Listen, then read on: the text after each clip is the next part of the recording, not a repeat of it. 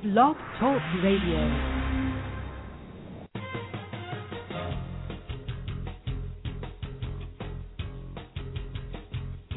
Today, here on Cincy Business Talk with Mike Roth, Cincinnati's most experienced Sandler trainer. We'll be talking to business leaders about how they have grown their businesses and people. We discuss new strategies, tactics, and philosophies which lead to positive growth in our marketplace. Our program is sponsored by Sandler Training by Roth and Associates. Each week we'll talk with our best Cincinnati area top executives about their tools and insights.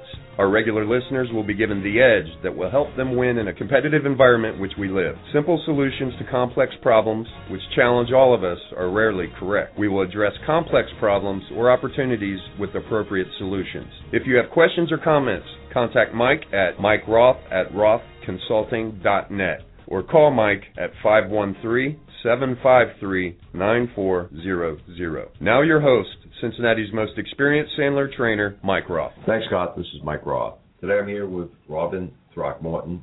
She is the president of Strategic HR. Thanks for joining us today, Robin. Thanks, Mike. Let me give the folks who are listening uh, a quick background on you. Is That fair? That sounds good. If I say anything that's not quite right, your job is to correct. okay, fair. Good. Robin uh, started uh, Strategic HR about 10, year, 10 years ago? 17, 1995. 1995, okay. And interestingly, has been a, an award winner in 2008, 2009, and 2012 of the Regional Cincinnati Chamber of Commerce Small Business Excellence Awards for uh, 10 under 10. And she was a in 2010 a finalist for the Small Business Excellence and Women of the Year Entrepreneur Award. That's a that's a great honor, Robin. Yeah, thank you. I was there last week when you picked up your award. Oh, thank They- you for they- coming. They only had 600 people in the room. That should make the sound a lot better. Okay, Robin has also written uh, a book called Bridging the Generations Gap, and has been a frequent speaker at conferences on the subject of generational differences and retention and recruiting strategies uh, and labor trends. Robin, in the workforce today, that's perhaps the first question. How many generations should an employer be typically looking at? Generally speaking, I'd say five. A lot of times you'll see different sociologists group them differently, but the radio babies are the oldest, the baby boomers, the Gen X, the Gen Ys, and then the millennials are the ones 21 and younger, and we're starting to see them edge into the workplace too. Mm. And, and there's a difference uh, the way an employer and or a boss would handle uh, each generation. How you would manage them, recruit them, retain them, communicate with them, handle conflict, it all varies by some of the factors that were influenced as they were growing up, whether it's technology, history, that type of thing.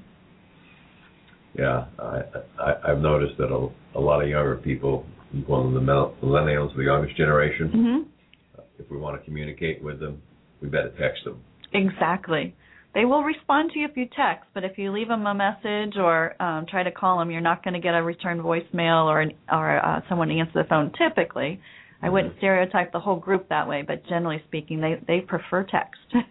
Yeah, prefer text. I know I've, I, I was working with one last week, and I told them in the text message, call me between three and three thirty, so that we can talk for twenty minutes.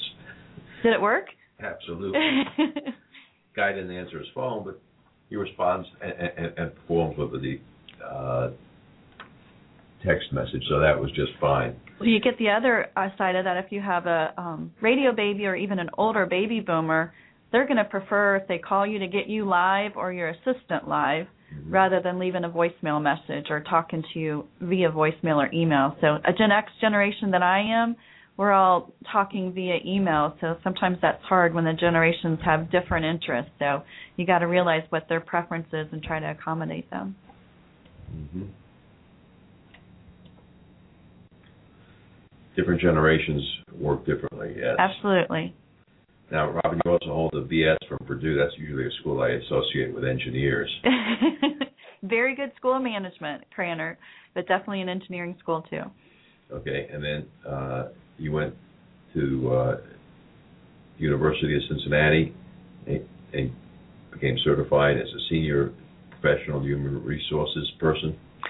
Right. The SPHR, the Senior Professional Human Resource Certification, is basically the equivalent of your CPA in the accounting world or the PE in the engineering world. It's the HR certification saying you know HR.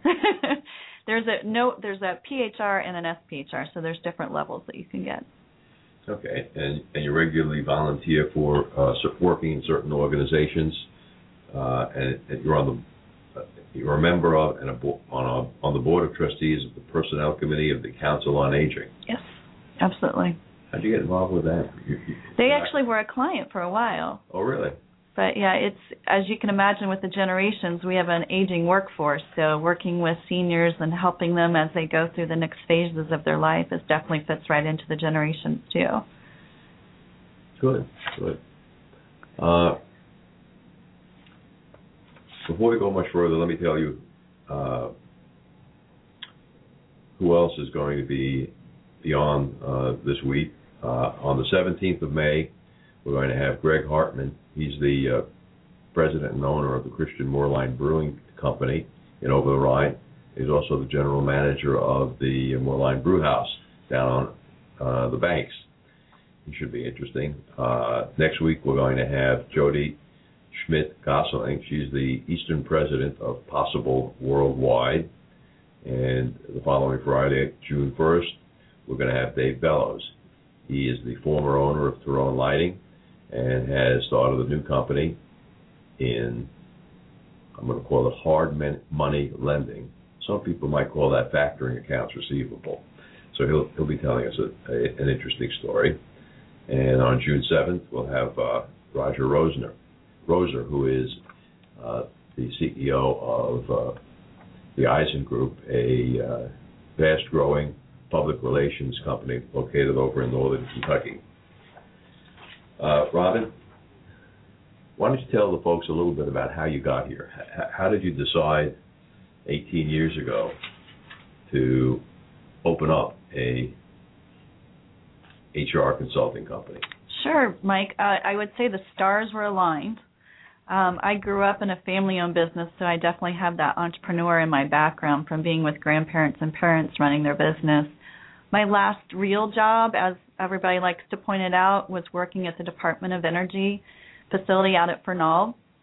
My project was to design a voluntary reduction in force package that would entice someone like me to take it, and I did. I was um, finishing my master's in human resources at the time. I had the opportunity to take the package. One of my professors was saying, Robin, you have to go into consulting. In fact, that was Linda Gravett who wrote Bridging the Generation Gap with me and that timing was perfect. So I took the package, and you know, within just a few months, had my first client, and been busy ever since. Okay, so you're one of the people out at Fernald fooling around with the nuclear waste. I glow in the dark at night. No, I'm kidding. okay, well, I, I don't want to find out. in, in looking at the problems that the companies have in HR today, just as problem areas. Let's not go into it right now, but what are the key areas that people are bringing someone like you in to sure. help them with? Good question, Mike. Um, when we started the business, it was just me, and we've grown now to six employees, probably a few more to come. And so we continue to evolve as the economy changes and the needs of employers change. But some of the biggest areas that we see people needing help with is smaller businesses that don't have an HR department are being overwhelmed by employee issues coming up. It's not part of my job, but it's my business, or the whole gamut of the legal complexity of employment and what do I need to comply with. So we're seeing a lot in those areas. So typical projects might be um, help me write an employee handbook, or I've got to terminate an employee, or I've got to hire an employee. So we have a nice wheel that we use to lay it out for our employers and our prospects so they can understand all the areas that involve HR. Some of our more mid-sized companies that have a lean HR department, but they do have somebody in there, are more likely to use us as that extra pair of hands or pr- special projects because their plates are already full. But when they get asked to hire 25 more people or to um, create a performance management program or you know any type of project that's just just another thing that's being dumped on their desk that's when we can come in and help them because we do everything in the area of human resources. Okay uh, an area of confusion that uh, comes up a lot is the whole question of uh, PEOs or uh, professional employer organizations. In, your opinion, and I know you're not a lawyer. A, are they legal? I believe they would be legal, but no, I'm not an attorney. It's interesting you asked that, and I'm proud that you know what a PEO is because that's first time first question I often get from people is what is this EPO, PEO, what is that called? And I try to sit down with them. I just use the buzzword, sorry. I sit down with them and explain to them their choices when they need HR. And a PEO is definitely one. A PEO is good if you've got a, um, I'd say, small group of employees where just managing the administration of HR is a challenge because a PEO can provide you payroll support, workers' comp support, even some of your insurance. I've had clients that struggle with workers' comp coverage because they've had incidents or getting health insurance, and a PEO wraps it up as a group, so that helps them a lot. A PEO traditionally is not going to get into the employee relations or the recruiting aspects. Um, a PEO will also lease your employees back to you, so you lose a little bit of control, but I mean they really but they're not going to control your employees, but you don't own your employees. The PEO does. Um, we're different. That one we don't provide the payroll, the workers' comp, the benefits, but we work just like we're your HR department. So if you need payroll, we're going to help you get a payroll provider and make sure it's administered regularly. If you need workers' comp, we're going to help you find the best MCO and TPA but we're not going to be your workers' comp solution. So we work just like an HR department. In fact, some of my clients are on a PEO, but we supplement the PEO by providing the recruiting and the employee relations issues that they don't necessarily get with the PEO. And you know, the third way that we might talk to them is, are you ready to hire somebody? And then you've got the perspective of, is it a full-time HR person, a part-time HR person? Is it a entry-level person that strategic HR continues to help them with the strategic levels, or is it a high level person because they're ready to hit the road running? So we'll work with them to figure out what is the what solution is best for their situation. Mm-hmm. And over the years, how many uh, companies have you worked with, Robin? More than I can count. My, I mean, we probably have a um, client list right now of well over 30 and I'd say at any one time we have 30 to 50 clients. Mm-hmm. So over 18, 17, 18 years, I, I'd have to do that math. okay, so uh, sometimes it sounds like projects are uh, short term, mm-hmm. and I call those task oriented, and sometimes they're long term. We your company takes over the uh, HR role for a company. Exactly. For example, I have a, a client we've been working with in northern Kentucky probably since the first of the year, and I have one of my um, contractors on the project there three days a week, and she is their HR person. Um, I have a couple of projects we're working on right now where we're doing employee opinion surveys. So it's it's a one-time project, like you said. It'd be identifying what needs to be assessed, doing the assessment, and providing the feedback. So definitely, some things are very project-based, and others are a long-term need until we feel like that, that they're ready to hire somebody. Sure. Uh, what size of company do you typically work with? From how many employees to how many employees? Generally, the the smaller ones that don't have HR could be as small as I think I had somebody yesterday that had three employees starting to hit issues. Typically, small is around five to ten when they're just starting. Um, but the small with no employees, I've had as big as 500. Actually, had one that was even bigger that had no yes that had no HR. If you're if you're getting at about 100, you need to be thinking about what you're doing. I'd say our average is around 75 that have no HR, but we do get the whole gamut all the way up to nearly 2,000 that still haven't walked out and asked for HR help. Wow, that's that's unbelievable. You wouldn't have run into problems.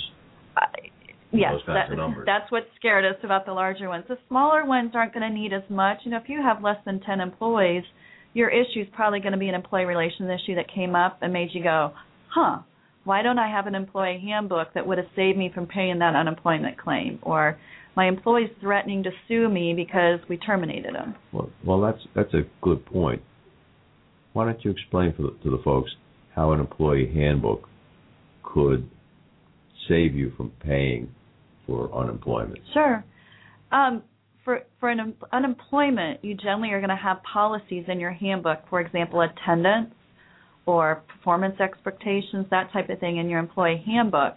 And it's going to be important that those policies are followed because if you don't follow the policies, then that can be used against you. So you may hear people say, "Oh, I don't have a handbook because I hear it works against you." Only if you have vague policies or you don't follow them will it be used against you. Otherwise, as an example, if you have to terminate someone for attendance, you've obviously gone through what's in your policy on attendance, and then when you submit the paperwork on the unemployment request, you're going to include your policy and show the history of their attendance problems. And it'll definitely work in your favor because you've implemented it. Be careful that you don't have other policies that you don't follow. We had one situation where they didn't do performance reviews at all, Mm-hmm. but in the policy in the handbook it said we do reviews once a year. Unemployment said you can't pick and choose what policies you'll follow.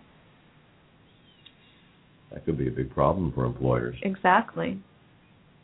A lot of people won't fight their unemployment, and and it is definitely typically tipped in favor of the employee. But if you have the documentation and you're following strict policies, it will definitely work in your favor for an unemployment decision. Barbara, we're going to take a, uh short break and listen to uh, a couple of messages. We'll be right back.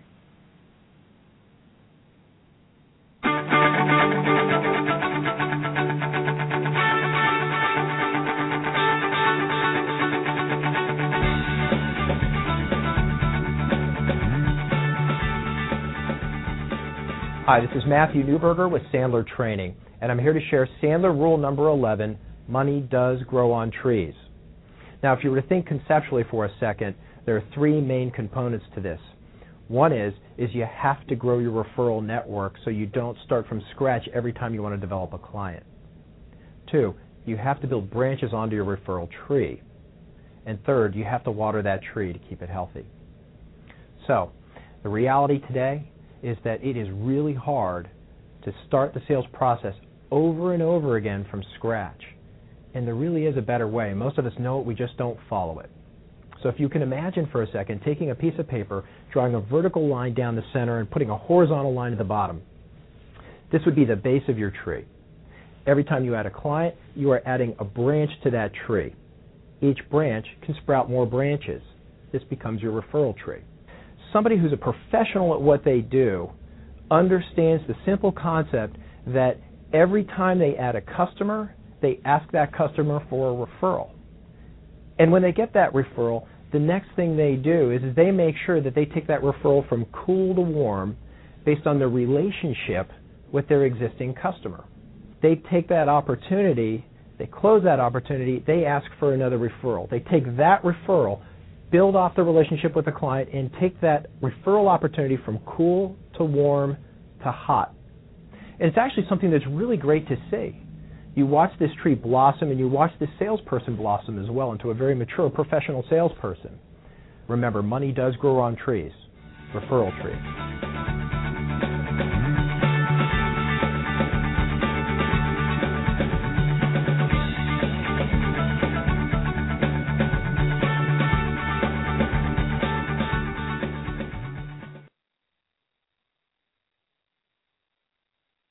Imagine you just left your prospect's office and he now has your proposal, quote, or estimate. What do you suppose he's going to do with that valuable information that you just gave him for free? Call you tomorrow with an order? Get real! He's shopping it around to the competition. Hi, this is Mike Roth, founder of Roth and Associates. I'm the most experienced Sandler sales trainer in Cincinnati.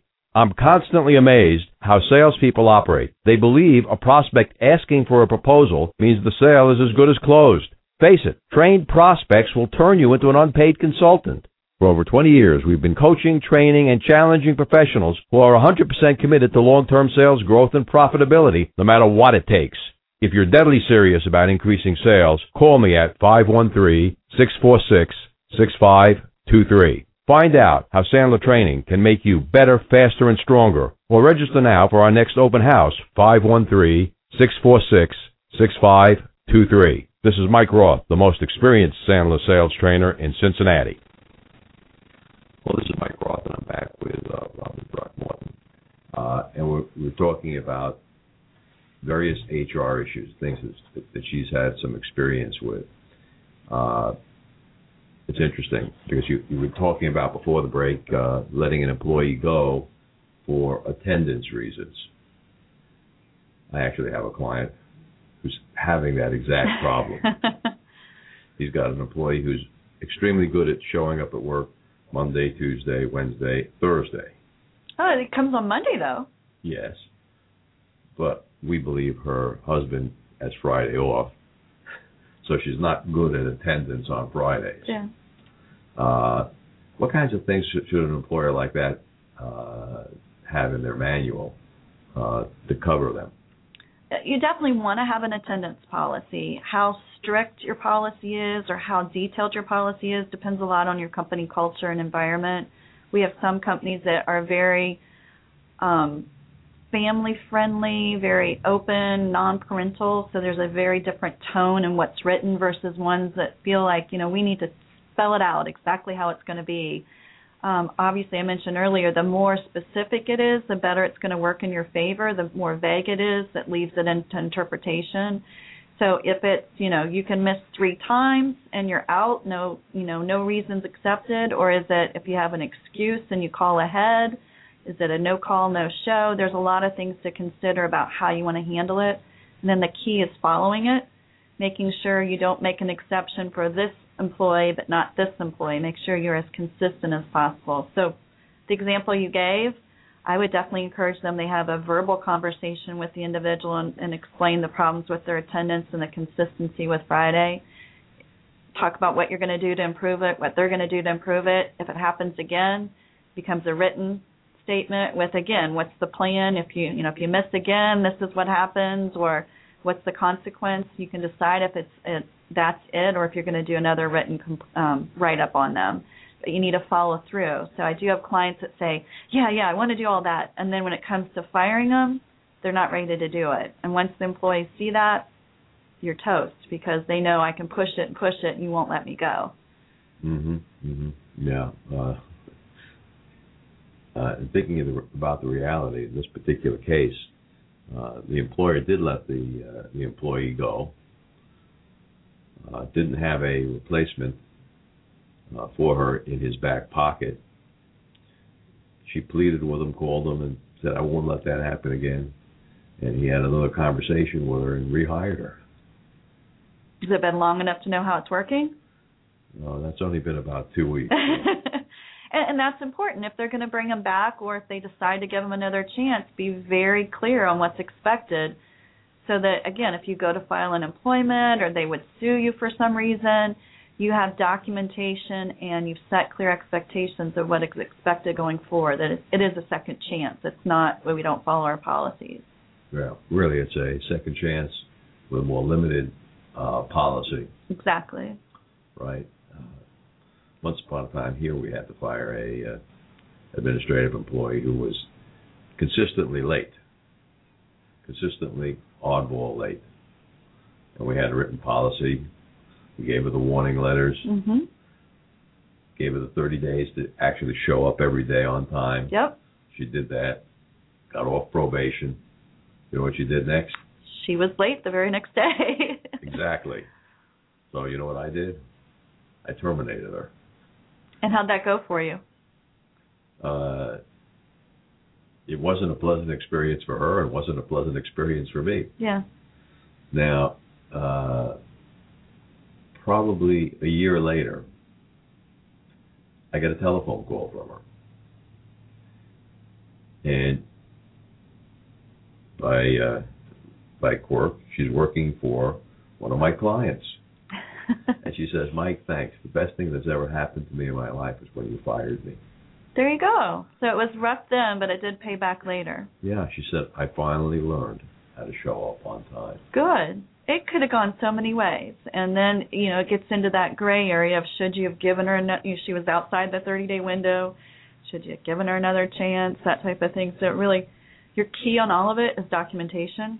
Mm-hmm. A lot of employers don't document because we get busy or no, I don't need to write it down. I'll remember it. Whatever the reason would be, and documentation is just so, so if, critical. If you were involved in that situation as a, uh, a consultant working for the company, how would you do that? Would, would, would someone from your company actually handle the the interview about lateness, the termination, and then do a write up for a file? The the level of involvement we get into depends on the client, what they want. You know, sometimes we're working with the CEO, other times we're working with the HR person. Sometimes people want to be able to call and say, "Tell me what I need to do."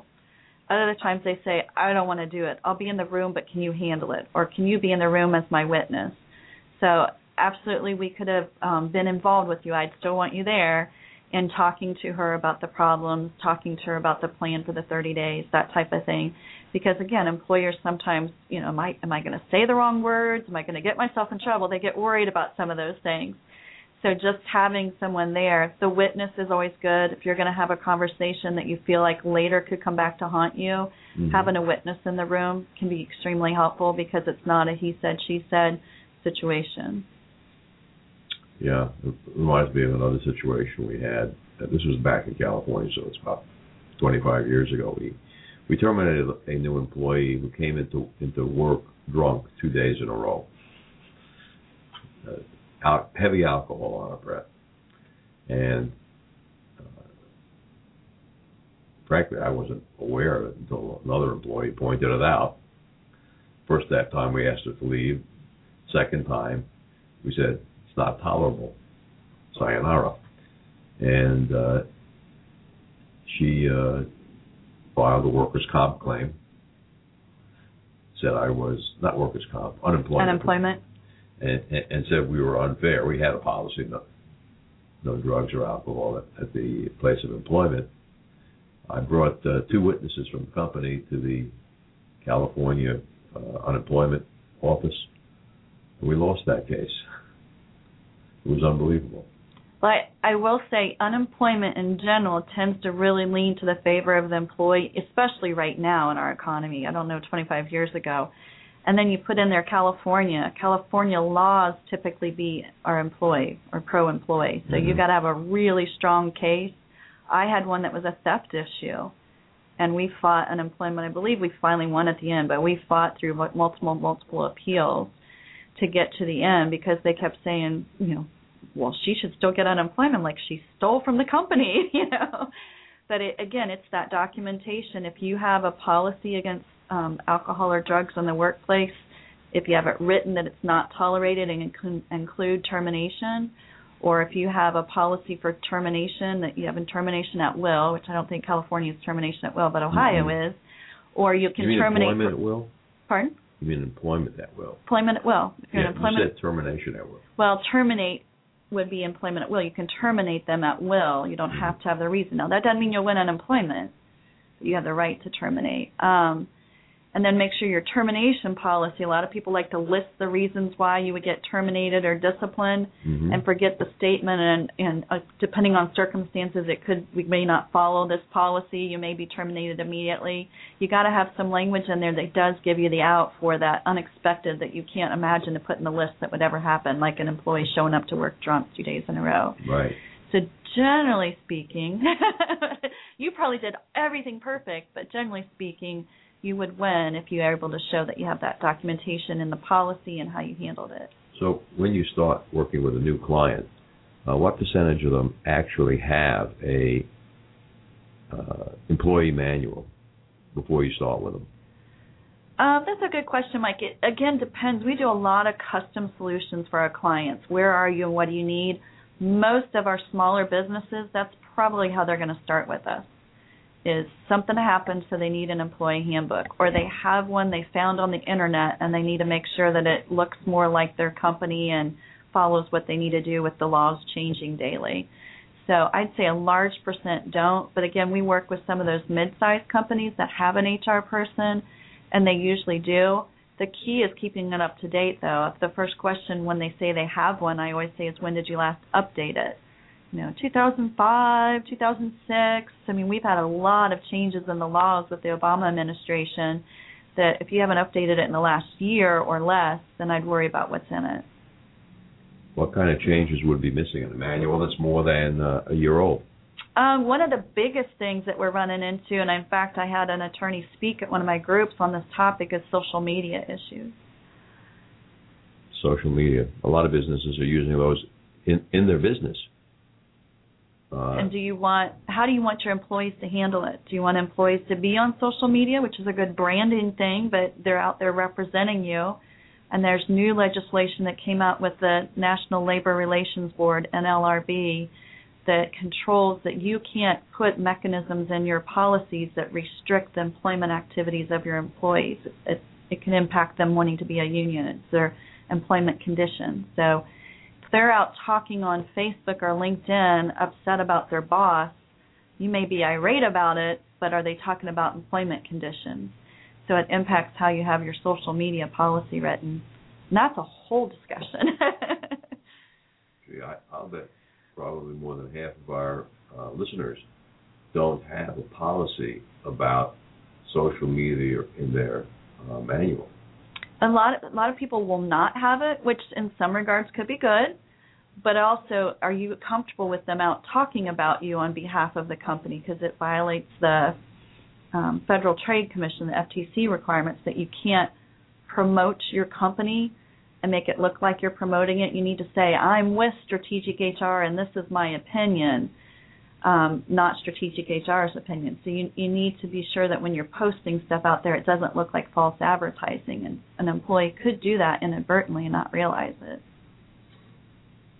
That could be a, a, a real serious issue. hmm And uh, what are the consequences of of that?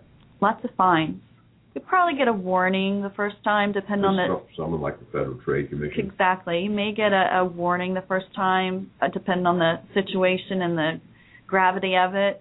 Um, but it definitely could result in fines, and it, it just depends on what it is, how large that fine could be. How large could it be? Um, you know, I I honestly couldn't give you an answer to that, but I'll, I'll tell you when you start fighting any employment law issue, you're talking about at least a hundred thousand dollars just in attorney fees, and that may not even be going to court. Wow, that's enough to put a lot of small businesses out of business. Exactly. And unfortunately, and I have to agree with them because I'm a business owner, a lot of us as small business owners want to say, I'm going to run my business the way I run my business. Nobody can tell me what to do. Um, and unfortunately, it can get you into closure because you don't follow the laws that are set up for us. So you have an employee manual in your company, right? We um, have a, a smattering of policies, but not a formal handbook. Really? How come you went that way? Um, busy, guilty as charged. Is, is that like the shoemaker? Doesn't have shoes. Exactly. but we tried to attack the critical ones that we were having come up.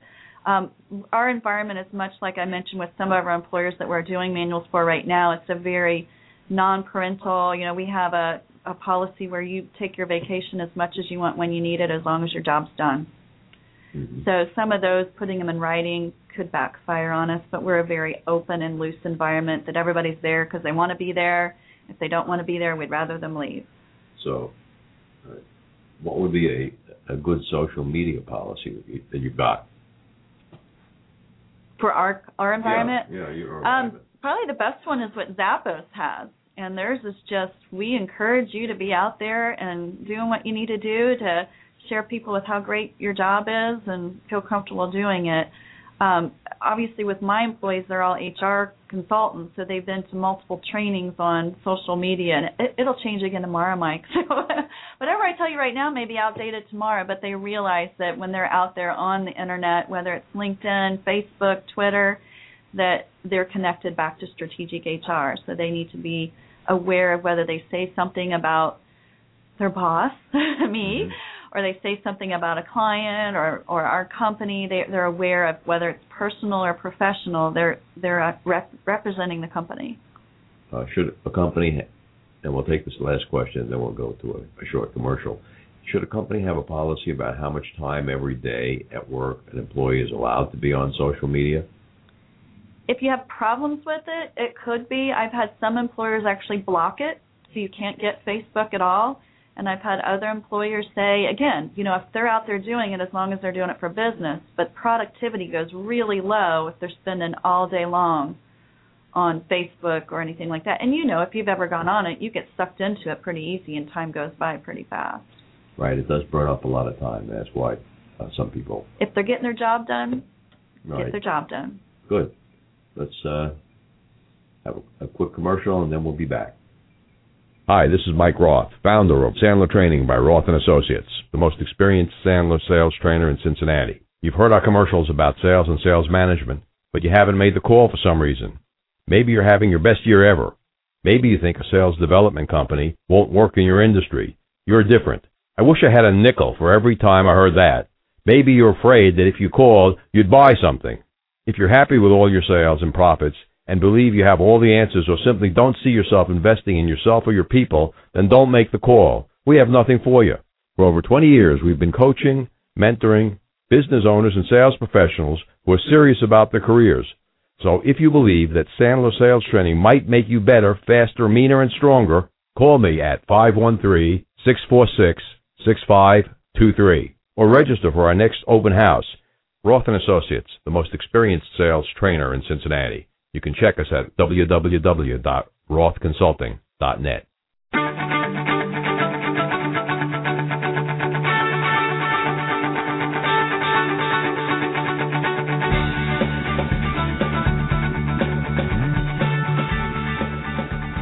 Hi, I'm George Donovan with Sandler Training. I'm here to talk to you about rule number 19 never help the prospect end the interview.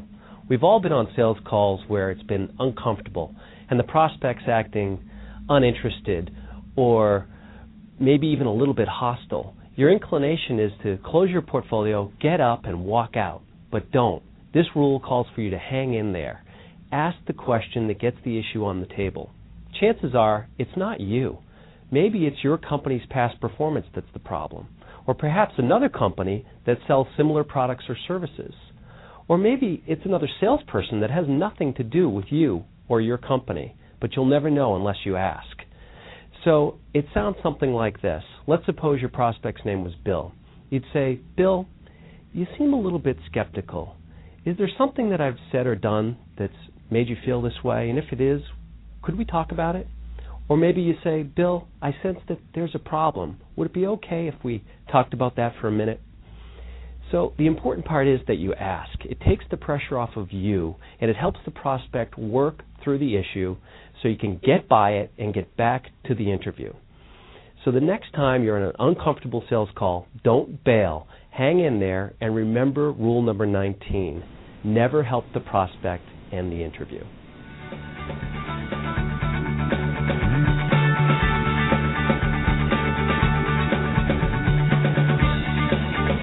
This is Mike Roth. I'm back here with uh, Robin Throckmorton. Robin, I think we forgot to do this at the beginning of the show. Why don't you tell everyone who's listening how they can get a hold of you and your company? Sure. Thanks, Mike. Um, you can reach Strategic HR, myself and our team at www.strategichrinc.com. That's S T R A T E G I C H R I N C dot com or call us directly at 513 697 9855. Mike, it's funny that you said that because one of the things I tell people all the time is check out our website. We have a tremendous amount of free resources on there that people will will use and then eventually call us later, but they may use it for years we have an emerging issues in HR newsletter that they can subscribe to that's an article on an HR topic. We have an HR question of the week they can subscribe to that's a question they may have even asked us that we've um, felt was important for other people to hear. It's confidential. We don't say who said what. We have all That's of those important. stored on our website so you can see past questions, past articles. We have a list of all the federal labor laws that you need to comply with by the number of employees that you have and links to the actual law. If you have trouble sleeping at night, you can go in there and read those and see what the law actually says for you.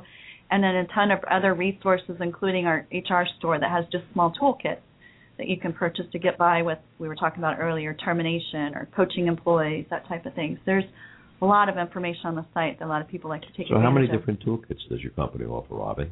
Uh, right now, we have a termination toolkit and a coaching toolkit. We're working on a new hire toolkit. A lot of times it's depending on the client demands that they've asked for, so we're, we go ahead and put them out there. We also have desktop references. Um, for example, I'm sure you've never been in a situation where you or your managers weren't sure what you were allowed to or not allowed to ask in On an interview. On an interview, yeah, sure. We Right. have a, a desktop reference that lists what you shouldn't ask and what law dictates that, and how could you ask it that maybe wouldn't be as illegal to get to the same end result. So it's a good tool to have your hiring managers have sitting on their desk. We have a list of the employment laws by the number of employees that, again, you can have sitting at your desk going, "Ugh, we're going to add that 50th person. What does that mean? So we have Mhm. different tools like that available in our know, HR store. There are certain Japanese companies uh, in town that when they hit, I think it's 250 employees, instead of adding more employees, decide to add a new factory to uh, to avoid uni- unionization and some of the, the problems with large numbers of employees in one place.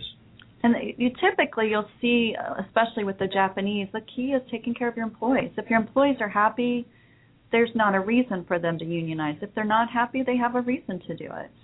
hmm Do you help companies in that situation that are fighting the possible un- unionization of their company? We have a couple individuals in our resource space that have that labor relations background that we can pull in. Again, every situation is going to be different of where they are.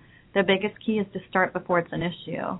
Um, if your employees are happy, it not only is going to keep you from having a union, but it's going to make life a lot easier at work. They're going to be a lot more productive Mm-hmm. and they're going to be happier, so they're going to be more likely to refer other people. They're going to do a lot more for you if they're happier. So it's not just a union issue you're avoiding by trying to make sure your employees are happy. You want to keep them around as long as you can if they're doing a great job for you.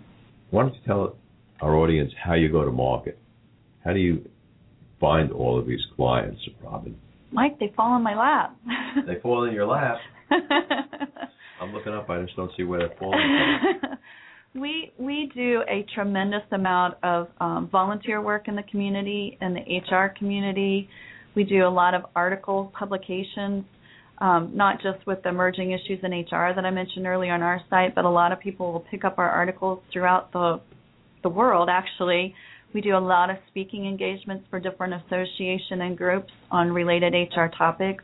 So we get pulled in for a lot of that. My magic is if they hear my name twice and they need me, they're probably going to call me. Right. So they too tend to fall in my lap.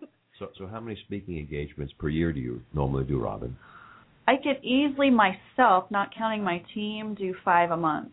You do five speaking engagements a month. Hell of a good prospecting activity. It is. And again, I don't necessarily walk away with someone saying, I need you, but I can't tell you how many times I've had someone say, I saw you speak and and there's the connection. That was one of the connections I made with them and then maybe they signed up for our newsletter and that was another connection. Okay, so you keep track of who signed up for your newsletter. I have that list, but I always ask when someone contacts me, how did you hear about us? And that's when I usually get the story of I've been using your website or I saw you speak or I got your article. Um, we have a pretty robust website. We get I forget the number because I'm not number oriented. We get quite a bit of visitors to our site, so we actually get a lot of business that just comes from our website too. We have an HR job board on our site that's free, so HR um, individuals can post their resume at no cost and employers can view them and then employers can post HR related jobs on our site for free. I think I probably have close to 50 jobs on the board right now that have been just in the last 60 days. So we find a lot of people find each other that way and use our website for that reason. So do you see the, number of uh, hires happening uh, going up, neutral, or down right now? I love talking about that, Mike, because a lot of people try to argue with me um, because unemployment is high. In fact, I just sent out an article on our um, LinkedIn profile and a few other places yesterday that says we are no longer in an employer market. It is now a job seeker market. And that's absolutely to answer your question, what we've seen is that the job postings on our job shop have increased tremendously, but we do a lot of outsourced recruiting for clients, and it is clearly a job seekers market. I know there's still some people unemployed, so there's little niches that you're seeing that might be different than that, but if you're trying to find a technical person, an engineer, an IT person, even a receptionist or accounts receivable, there's people are being very choosy about where they're going to go and there's not an abundance of people. So unemployment of what are we at seven and a half percent may become our new full employment. Really? So you think the, the marketplace has definitely changed and it's a job seekers market? Absolutely. I, I get candidates that we're recruiting that have multiple job offers, and that's not unusual lately. That they will say, "Well, I just got another offer, and I have three more coming tomorrow," and we're in there competing with that. Wow. What kind of industry? What type of job? Someone's getting three or four job offers. Um, some of these are engineers. We're looking for a lot of engineers for a particular client, and then, like I said, we've had um, other positions that are accounting, HR, that type of thing. And you know, once one of those candidates puts their name out there that they're looking, they're out, they're out there looking and won't be looking long. Mm. And uh, from your perspective, you see the economy going up from here? Absolutely. I attended the Clermont Chambers Economic Forecast last week, um, where they had Brian come in and speak. And Yes, and he echoed the same thing. We should see a, a continued upward trend through early 2014, and then a tiny dip, and then a great 15, 16, and 17 before we see another recession. And I'm feeling that. I, I've I've seen that uh, in some industries, but not so much in construction, commercial construction. It was interesting because I talked to a client yesterday uh, that is in the construction industry, and they said the same thing. It's still a little slow, but they're seeing, you know, about a year out from now it'll pick up. And Brian addressed that. He said, if you compare it, you probably do see an increase, but not where they were or where they'd like to be. But we're at least seeing a minimal increase, which is really good. What we're seeing is employers are, are hiring more salespeople, and they are this year more willing to invest in their sales teams to take market share, even where the whole market is down 20 or 30 percent from where it was at its peak. What do you see as the uh, opportunities and possibilities in your market? For strategic HR yes, or just in general for HR? For, for strategic HR, because you certainly have some uh, interesting competitors where you're, you're serving a client who actually has their own HR department. You're you're you're working against yourself. It seems. a lot of times people think that, but they find that we're there as a partner. You know, it's one of our big things. We partner with you, and you know, we're not going to do things we don't feel like you need to do. We're not going to stay around longer than you need us to stay around, but we're absolutely going to be there every minute of the way that you do need us. Um, opportunities, definitely you'll see the growth in the small business sector, and that's what I think we've seen a lot in the last year for us is the small business sector. Many cases had cash during the recession, but we're conservative, and we're seeing them come out and needing the help. We're even seeing other companies starting to grow, so adding more services but staying very lean is important to them. So again, that helps us from the perspective that we can supplement them um, our outsourced recruiting solution that we offer is a little unique, and it kind of goes to that effect: is we can ebb and flow with you. And you know, if you have 25 openings today or two today and none tomorrow, we ebb and flow with you. Um, our outsourced recruiting is a little different. A lot of people think of either using a recruiting agency to do recruiting, doing it themselves, or hiring a contractor, and we can provide all of those too. but our outsourced recruiting is the best solution in that we work with you as an extension of your staff, providing you from A, I, I need to hire this person, what does it look like, to writing the ad, getting the ads out there, sourcing and cold calling candidates, all the way up to interviewing and getting them on board. And we do that as an extension of you remotely. And then you just pay us an hourly rate plus expenses, and it ends up being much cheaper. Some clients will have us still work with recruiting firms because of the high demand for the jobs and they want to make sure we have all resources in place. Other clients will say, I'm very cost conscious. I can't afford to spend a nickel on this. So um, they want us to do everything we can to keep the cost down but find the right people. So instead of paying 20 or 25 or even 35% of the first year's salary, they pay you a hourly rate mm-hmm. to work on recruiting to find a uh, uh, vice president of manufacturing. Yep. And it you know, I generally I, I don't track it the way you would track it if you were a, um, a placement firm, but generally speaking, our costs have been about three to eight percent. We generally tell people to budget ten percent of the salary, but we're not billing you on a percentage. We're billing you for actual time worked.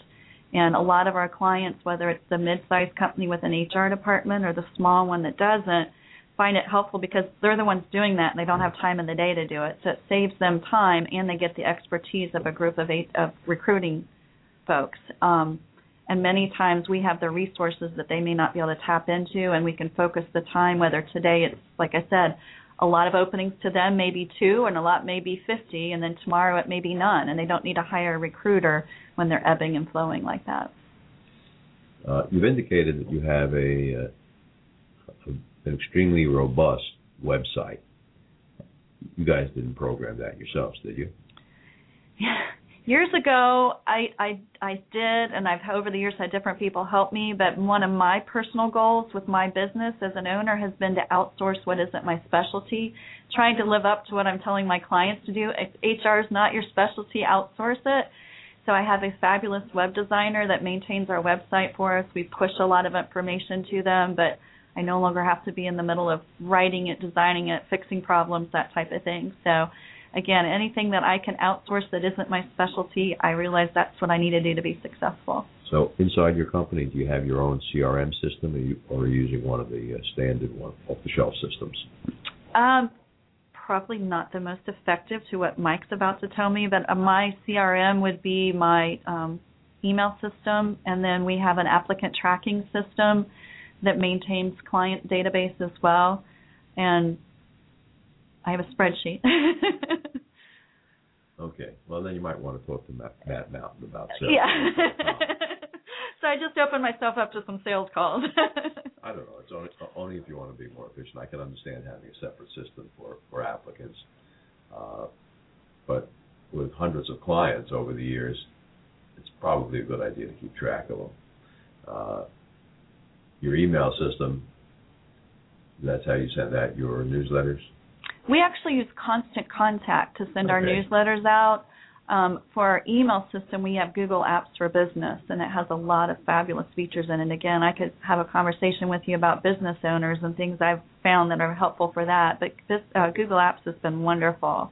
I can put How long as much. have you been on Google Apps? We transitioned in probably November, mm-hmm. and been very happy because we've been Outlook users for years. And it does have a plug-in so you can keep using Outlook. That's good. Uh, Sandler is going to uh, transition late this year or early next year to Google Apps for uh, Sandler Sandler franchisees like like us. Frankly, I've been apprehensive about using it. There's a lot of things in Google Apps that are um, very beneficial and helpful that I enjoy that are not available in Outlook, but there are some things you, you'll lose in Outlook that are from an Outlook. example of both. And some of it I'm learning every day how to do it. Google Apps has the document feature, and I believe it's going to dri- drives now, so you'll be able to put as much information out basically in the Google Cloud as you want. But we often share documents across the team. We're a remote group, so we don't have that network G drive that a lot of people say. And you can have a document up there, and five of us be editing it at one time and be live working on it. That's been great. Um, one of my employees really does like Outlook. Says she doesn't like that um, you can't drag and drop stuff, and we figured out how to show her how to do that in Google Apps. So there's just things you have to learn that are different, but there is, if you're very used to the search features in Outlook, it's there in Google Apps. It's just different than what you may have done. You know, when we switched from Microsoft 2007 to 2010, we kick and scream, and then we realize it's better. I believe you'd probably find the same thing with Google Apps. Good. Let me take a second and tell our listeners about some of the Sandler programs that are coming up that are new and different. In June, on June 27th, we have a cold call camp. That's an all-day program. In the morning, we teach people how to get by gatekeepers, get get to the contacts. We're going to talk about how to build three scripts for the contact so that you can quickly determine whether or not they're going to be a prospect for you and set up a face-to-face meeting. We'll talk about five methods of breaking other people's voicemail so they have to return your call within 24 business hours, at least if they're alive and in the country. And the last two hours of the cold call camp we'll spend actually making cold calls, recording them, and then debriefing what went right and what went wrong. On the uh, Sandler training calendar, uh, starting on June 15th, we've added a new Sandler Foundations course that's going to run from 12 to about 2.30. We're going to include a light lunch at, at, at the start of that, and we're going to run that right through the lunch hour. It's going to run for eight weeks starting June 15th. We have a Sandler networking course. That's a the Sandler Networking Works course that's going to go into Monday mornings starting June 4th. So that's coming up pretty soon. That that will be available to both President's Club members at no charge, uh, except for the materials if they want to buy them, or and to uh, people who are not participating in President's Club and want to make their networking more productive. One of the the reasons that I put that onto the calendar for four weeks is a lot of folks depend on getting referrals and strategic alliances, and they don't know how to make it work. They've gone to a BNI meeting or TBN or a Rainmakers, and it's not highly profitable. Networking really can be highly profitable, but you got to do it, and you got to do it right. Like we see so many people not do that. I mean, they say, "Well, I went to that event, but they showed up late and they left the minute it ended and didn't go with the purpose of what they're doing." So your program will be really good for that. Right, right. I mean, I walked away from that uh, awards luncheon with no less than 15 people that I spoke to that said, "Hey, we should talk later." My biggest problem is getting back to them and finding the time to, to have 15 extended conversations to figure out whether or not we have an opportunity to help them or they can help us. I told you, Mike, you got to find a way to have more time in the day for me. it Oh, sounds like yes, you got to work on it too. Yeah. Well, the, the way to have more time is to become more efficient with your time. Mhm. And, and speaking about that, we're we're, we're, we're beginning to uh, approach the end of the show. So, Robin, let me ask you this question, and maybe it's not a tough question for you, but for some listeners it may be. What's the single most important thing a small business owner should do in the HR area to make their business better, or the single area that you find the most problems with? Mike, you attended the luncheon last week where we had a speaker talk about making employees happier.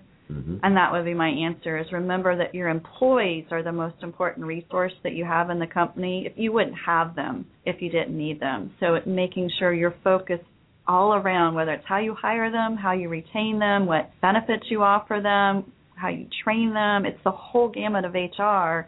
It's making sure your employees are happy. Uh, if you take the attitude of they're lucky to have a job or you know treating them like they're a commodity that can be replaced it, it will impact your business, and you got to really take care of them. It, it's interesting. Yesterday, I was visiting a uh, rather large client, a prospective client, and it was around 11 o'clock. And the guy said, "Let's go to lunch," and he says, "Is kosher food okay?" I kind of looked. I said, "Sure." And we went downstairs in this large, large company, and they had a completely kosher cafeteria. They listen to their employees. Yes. One side was uh, meat, the other side was dairy. Even the salad bar was kosher. That's great. Well, and you, we have tools on our site. We have an HR Pulse on our homepage that's free. It's a 10 question survey asking you how you're performing in HR, and we have other levels of that that can be taken. But that gives you a good idea to pulse. What am I doing to make sure my employees are happy, and am I complying? That type of thing. Yeah, in the cafeteria they have the largest LCD uh, TV I think I've ever seen in my life. they like need a- the break. Yeah. A lot of employers don't realize the break makes them more productive, and and we're guilty of working right through lunch and right through breaks. Right. I guess that's part of the uh, the American psychology that we can work right through a break. Uh, well, I think we've just about burned out the hour that we told people we're going to be uh, on the air. Uh, again, Robin, why don't you tell people how they can contact you if they would like to ask you a question? Sure, you can you can contact me directly by phone or on our website. Um, my phone number is five one three six nine seven nine eight five five, and our website is our company name, Strategic HR. You just go to www.strategichrinc.com. If you want to email me, just put Robin at in front of our website, and you'll get directly to me. Robin, thanks for joining us today. Scott, why don't you take it away? Thanks for listening. If you have questions or comments, contact Mike at Mike Roth at rothconsulting.net or call Mike at 513 753 9400.